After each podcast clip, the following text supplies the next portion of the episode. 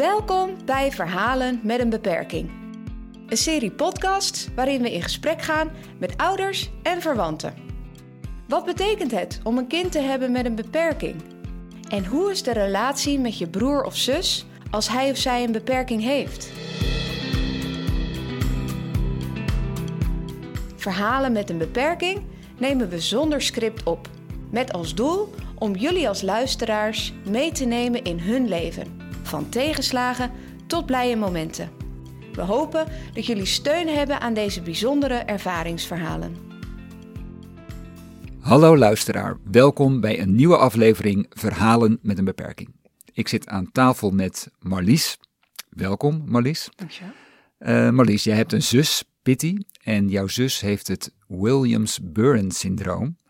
Ehm, dit syndroom is volgens mij vrij zeldzaam en ik vermoed zomaar dat er mensen zijn die deze podcast luisteren en denken, nog nooit van gehoord, wat zou dat zijn? Neem ons, neem ons eens mee en vertel eens, wat is dat syndroom?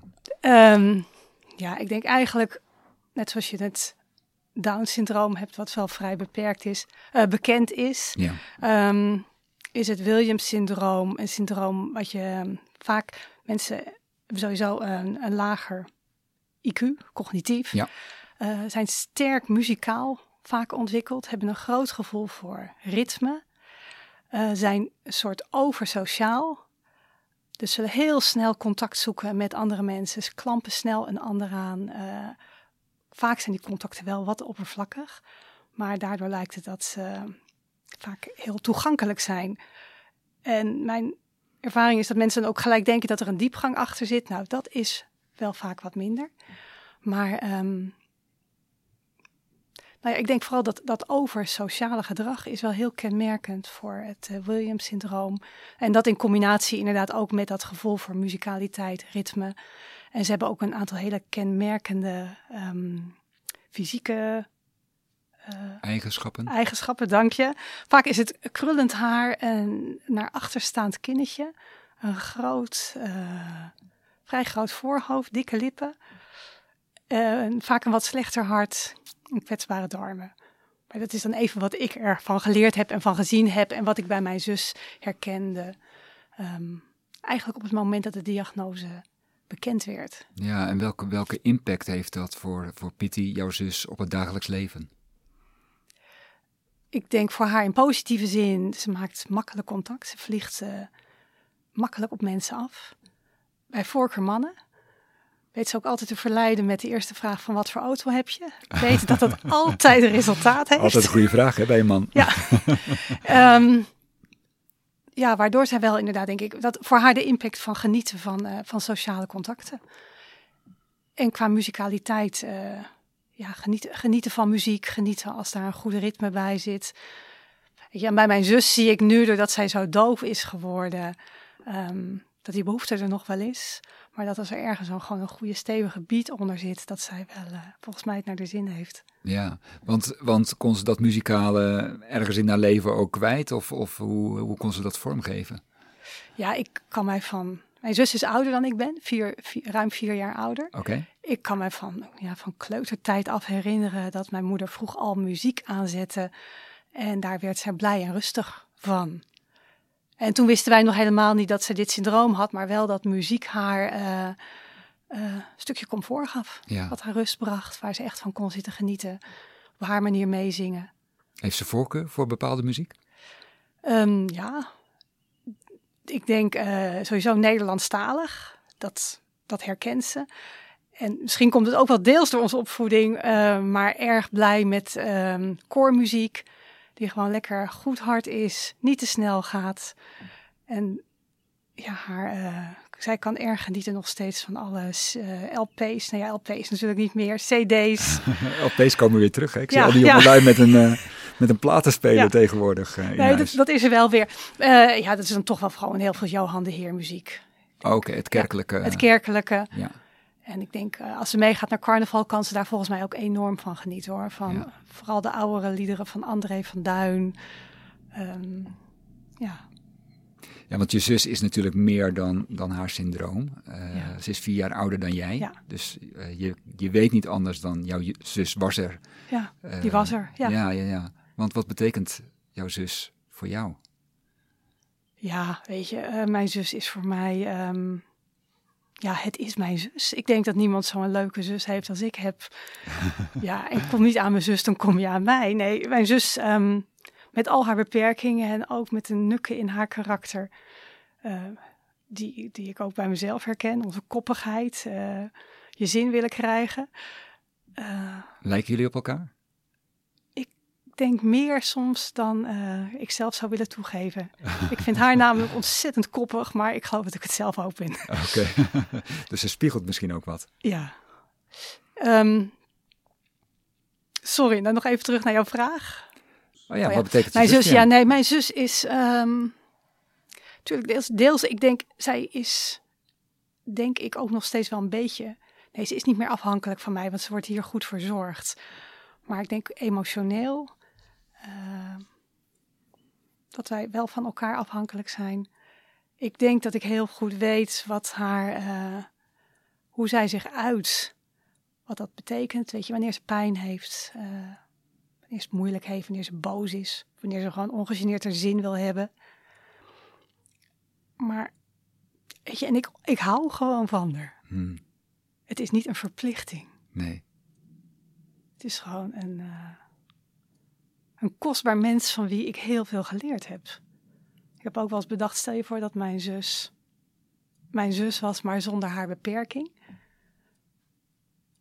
Ja, nee, ik zou niet weten hoe het leven er dan uit had gezien. Maar mijn zus is geen, um, is geen ballast. Nee. Wat is ze wel?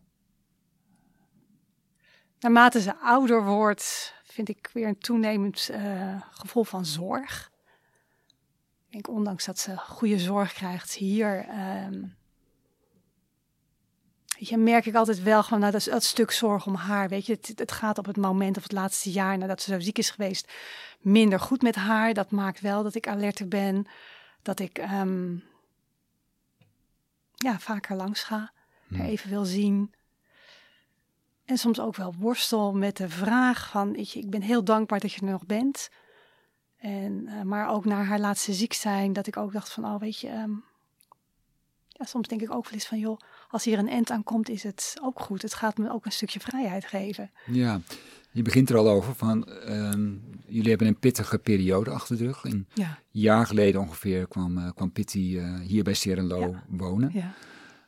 Maar ze is ook heel ernstig ziek geweest. Ja. Kun je wat over die periode vertellen? Ja, ik um, denk het goed te weten, Pit kan um, geen pijn aangeven. Pit kan geen warmte, kou, honger, dorst aangeven. Maar in dit geval kan geen pijn aangeven. Ze is waarschijnlijk gestruikeld. En na een dag, denk ik, kwam men erachter, of werd, kwam de zorg achter, weet je, dat ze zei wel van mijn enkel doet zeer. Nou, dat is al heel uitzonderlijk voor haar. Er zijn foto's gemaakt en het bleek dat haar enkel gebroken was.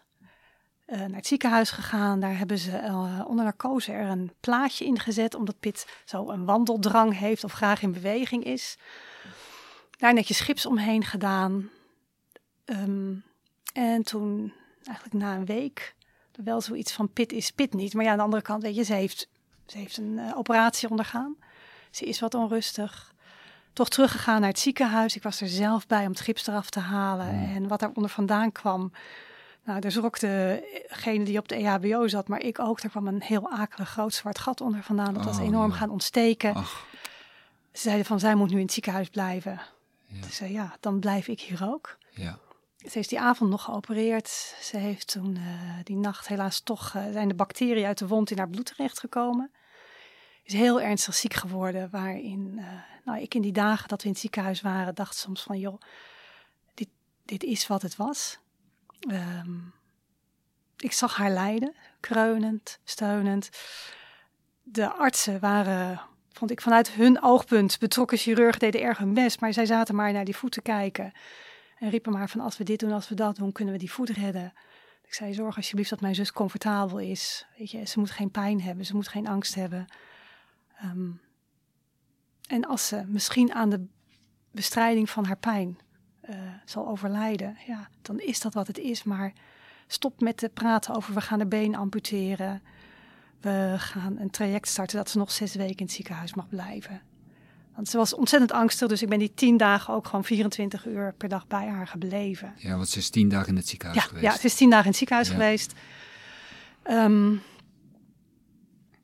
ja, weet je, dus dat was een heftige tijd. Dus wonder boven wonder er toch weer uitgekomen. En we zijn terug hier naar de, het zorgpark gekomen met het idee dat ik ook echt wat, ik ben benieuwd wat er nu gaat gebeuren. Weet je, gaat ze hier gewoon lekker in de veiligheid zijn en gaat ze misschien wel overlijden, maar dan zonder al te veel pijn. Zo comfortabel mogelijk in een vertrouwde, veilige omgeving. Nou, en, ehm, echt de wond genast niet, de breuk genast niet. En dat ging eigenlijk door tot december. Eh, ze viel af. Ze werd steeds kwetsbaarder.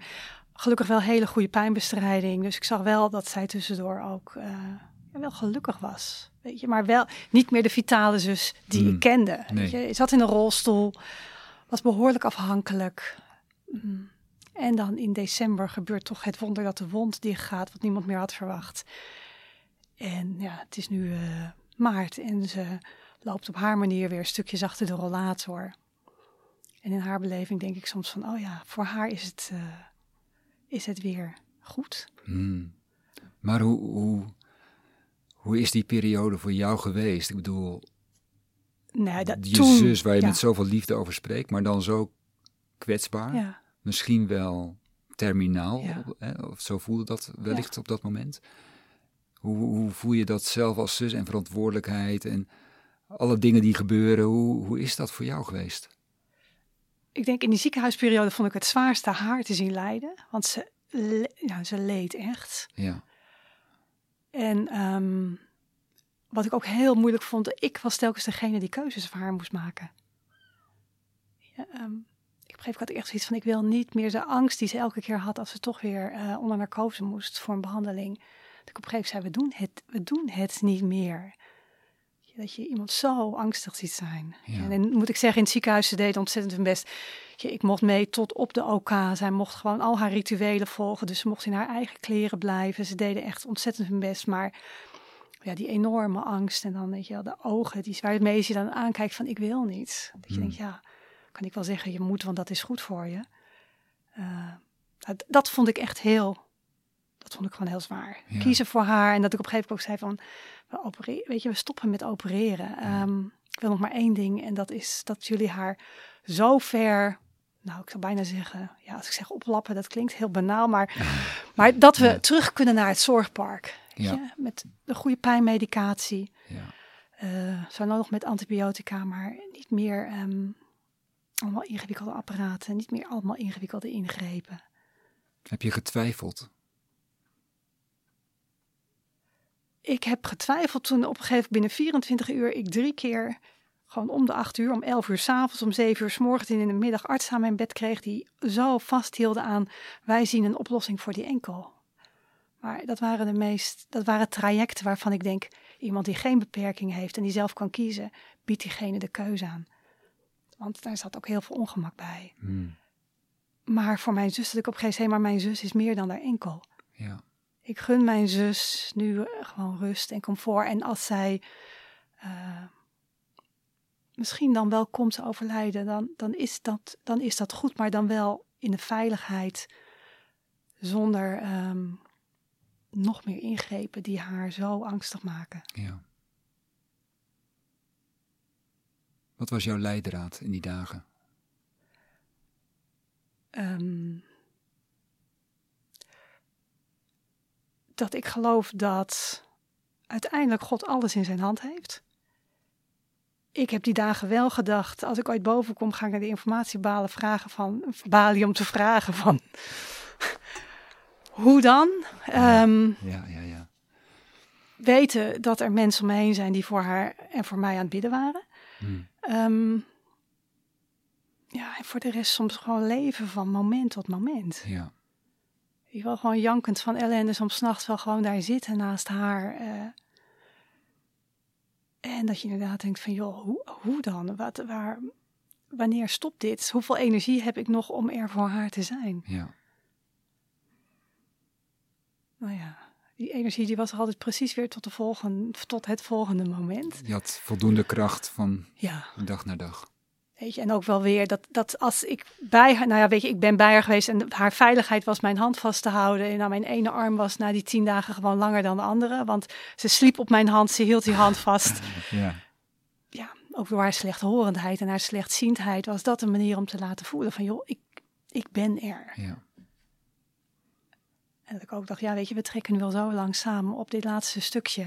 Want ik was op een gegeven moment echt ervan overtuigd, het laatste stukje doen we ook samen. ja. En is nabijheid dan het belangrijkste in dat moment?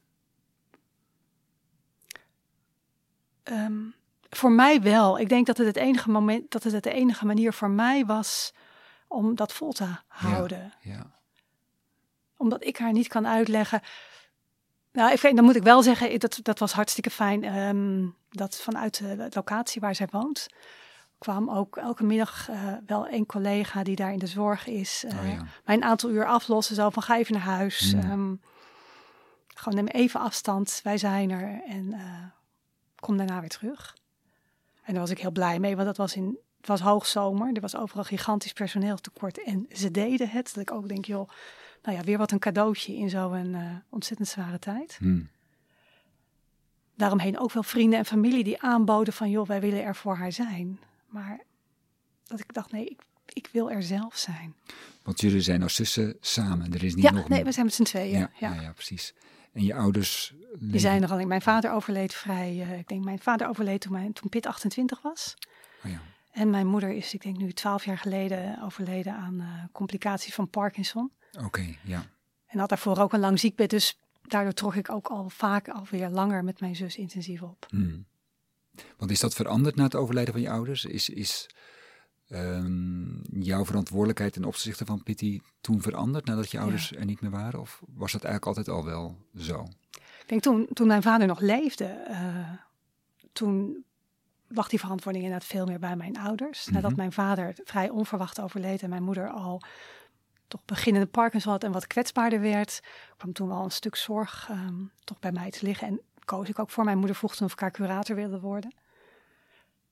Ja, ik had ook zoiets van ja, graag. Hm. Ja, Dus ehm, ja, want stel nou.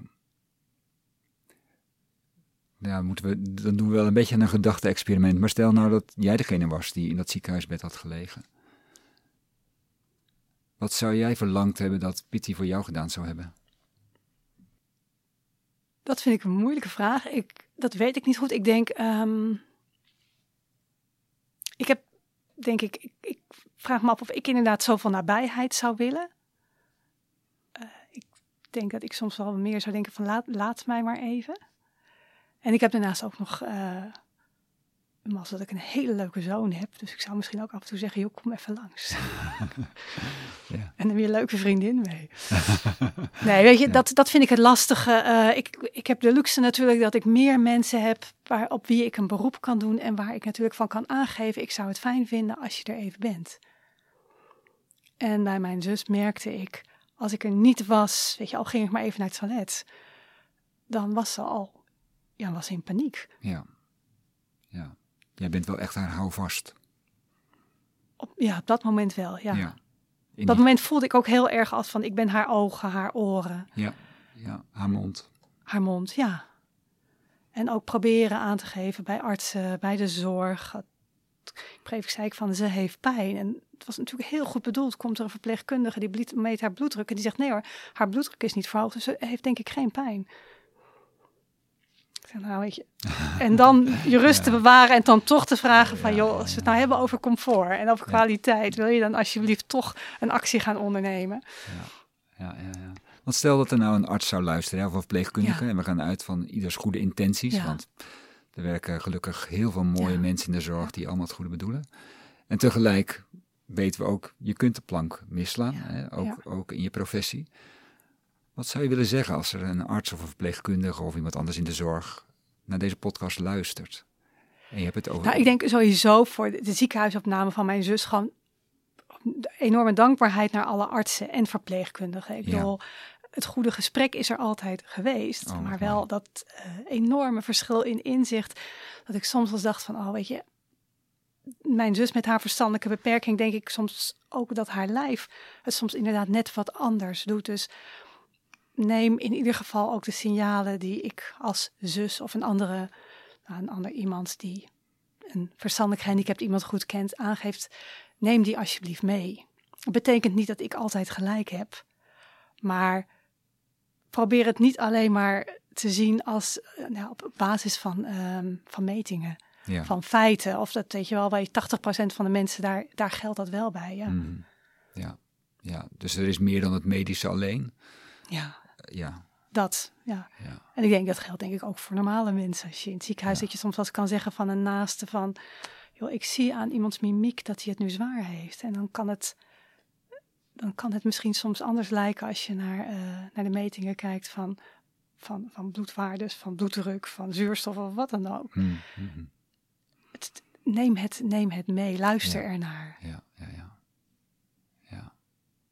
Maar nogmaals, ik ben heel dankbaar geweest. Kijk, punt 1 of sowieso, dat ik daar gewoon 24 uur per dag mocht zijn. ja, dat was natuurlijk al een heel groot goed voor jouzelf misschien. Ja, ja, Wel in de eerste plaats, maar Ja. zeker ook voor, voor Pitty. ja. Ja. Het is trouwens een bijzondere naam ook, Pitty. ja. Waar komt die vandaan?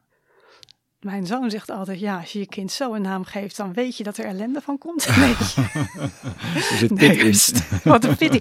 Nee, het is een, ehm, het is een naam die, ehm, ik denk, Pit is de vierde generatie. Als je terugkijkt in de stamboom, ik had een overgroot opa, die gaf altijd zijn dochter bijnamen, zijn zijn bijnamen. En een van de dochters heette Petronella. En dat, eh, die doopte die om tot Pitty. En sindsdien is er altijd, zijn er altijd Pitties geweest in de familie. Oké, dus het is echt een familienaam. Het is echt een Die familienaam. al generaties teruggaat. Ja, ja. ja, ja, ja. En je hebt zelf ook een Pitty, of niet? Of je hebt alleen Nee, ik heb een zoon? Oh ja, ja, nee. Nee, ik heb gewoon een hele nieuwe naam gekregen. Dus Pitty is de laatste Pitty in de lijn dan, of niet? Ja, ja, Pitty is de laatste Pitty. Ja, Ja. Verder in de hele familie komt geen Pitty meer voor. Ach, jongen.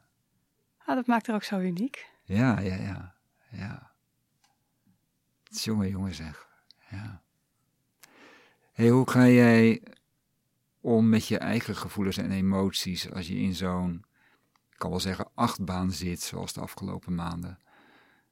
Kan je dan bij iemand terecht of, of, of doe je dat met een vriendin? Of, of is dat echt het geloof? Of zijn dat meerdere dingen? Het zijn meerdere dingen. Nee, dat is inderdaad een stukje geloof, maar ook eh, het bof hebben om gewoon vrienden, vriendinnen, eh, mijn zoon, zijn vriendin. Dat je mensen hebt waarmee je het erover kunt hebben. Die ook mij al heel lang kennen, die mijn zus ook al heel lang kennen. Ja. En waar ik nog het meest dan dankbaar voor mensen die gewoon kunnen luisteren. Hm. Ook niet met de oplossing komen. Ehm, en ook mee kunnen voelen met het gevoel van, ja, het, het voelt nu... Ik heb zelf op een gegeven moment zo'n behoefte gehad, ik wil een stip aan de horizon hebben. En als ik mijn zus nu weer zie, en daar ben ik heel blij mee, dat ze toch weer aan het opknappen is. Terwijl ik eigenlijk vanaf augustus tot een maand geleden dacht van, weet je, we zitten nou, de kans is heel groot dat, dat ze er straks niet meer is. En als ik er nu zie, denk ik, die kans is er nog steeds. Want het Ja. blijft een kwetsbare oudere dame. Maar ehm, ja, als ik naar de kijk, denk ik, ja, het kan soms ook zomaar zijn dat je er nog een, een hele tijd bent. En dat ik daar meer voor mezelf eh, de goede balans in moet vinden. Dat ik ook niet de rest van mijn leven stil moet zetten om haar. Heel praktisch, ik zou de maand februari naar Australië zijn gegaan. Nou, ik heb in december gezegd, joh, ik ga het niet doen. Nee, Het voelt niet goed. nee. Is dat erg? Nee, Australië en iedereen die daar is, dat blijft nog wel een tijdje. Mhm. Dus dat, eh, dat, dat is het probleem niet. Maar dat ik wel dacht, ja, ik kan nu niet vanaf nu zeggen, ik stop met alle andere dingen te doen om er altijd te zijn als er wat met mijn zus is. Mhm, mhm. En ik heb ook zo ervaren dat de zorg die mijn zus nu krijgt, dat ik denk, oh, jullie zijn er ook echt voor haar. Ja. Dat is ook ik een hele leuke foto, weet je. Dan zie ik iemand die daar gewoon met haar gewoon een heerlijke knuffel geeft. En ik zie aan die foto's, dat ik denk, oh, je bent, je bent veilig, je bent gelukkig. Ja. En is jouw gevoel dan een kompas waar je, waar je goed op kan varen? Je zei net, eh, het voelde niet goed om nu naar Australië te gaan. Nee joh, mijn gevoel is helemaal geen kompas. Oh. Ook- nee, nee. Nee, nee. Nee, nee dat, dat, dat, dat is meer um, ja, soort, een soort achtbaan. Weet je, dat op sommige momenten dat ik dan de rust vind, ik denk, oh ja, ik, ik, heb, het, ik heb het onder controle. En andere momenten dat ik denk, oh, dan, dan zie ik er, weet je, en dan denk ik, oh, ik maak, ik maak me zorgen om je. Ja. denk, oh ja, ik ga toch maar, dat en dat laten we nog maar even, toch nog maar even niet op vakantie gaan. Ja. Dus het is eerder een zoektocht? Het is een zoektocht, ja. ja. ja waarop je keer op keer weer moet afwegen. Van hoeveel ruimte kan ik voor mezelf nu nemen? Of, of kies ik er toch voor om in de nabijheid van mijn zus te blijven? Ja. En iedere keer opnieuw eigenlijk. Ja. Ondanks alle betrokkenheid van mensen die ook aanbieden om dat stukje over te nemen. Zo van ga op vakantie, wij zijn er voor haar. Daar ben ik nu wel weer meer over aan het nadenken nu ik zie van joh, ze knapt wel op. Hmm. Uh, om nou te zeggen de komende jaren gewoon altijd alles te parkeren. Ja, dan denk ik, ja. Nee, weet je, maar het, los, het, het idee los te laten dat ik in alles de regie heb, dat, dat heb ik niet. Hmm. Nee. Nee, we hebben misschien wel veel minder regie dan dat we soms zouden willen. Of dat we soms denken. Stel nou dat je um, verwanten tegenkomt die in zo'n soortgelijke uh, positie komen als waar jij in geweest bent. Um, dan, en dan bedoel ik in, die, in dat ziekenhuis. Wat heb jij geleerd wat je tegen, tegen tegen een andere verwant zou willen zeggen? Uiteindelijk toch volg je hart, volg je gevoel. En hou het, hou het gesprek gaande met iedereen die bij die zorg betrokken is. En aanvaard ook alle hulp die je daaromheen krijgt. Maar met name blijf praten en um, Ja, en wees eerlijk. Hmm. Ik denk dat ik in het ziekenhuis mijn, misschien ook wel door vermoeidheid, maar ook dat, dat ik op een gegeven moment vooral in gesprek met, met uh, artsen, met verpleegkundigen, vaak dacht van, oh, ik moet um, te snel gaan eisen. Blijf het, blijven in gesprek. Ja. En uh, dat, ja, dat. Ja, ja, ja, ja.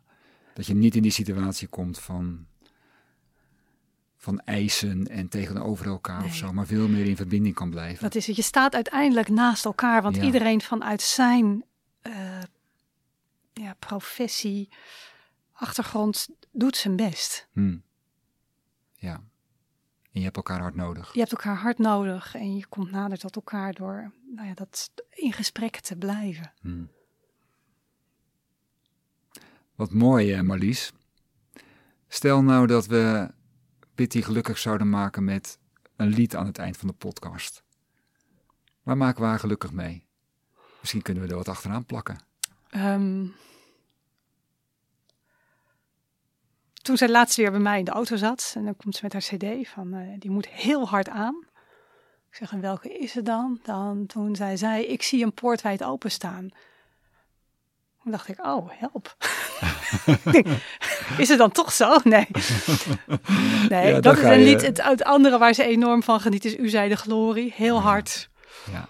En uh, in het kader van Pasen, waar ze ook enorm van geniet. En dan denk ik, vind ik ook heel erg bij haar passen. Daar juicht een toon, daar klinkt een stem. Dan denk ik, oh, ik denk de blijdschap ervan. Een stukje mm. geloofsvertrouwen, maar ook lekker hard. Ja, ja, ja.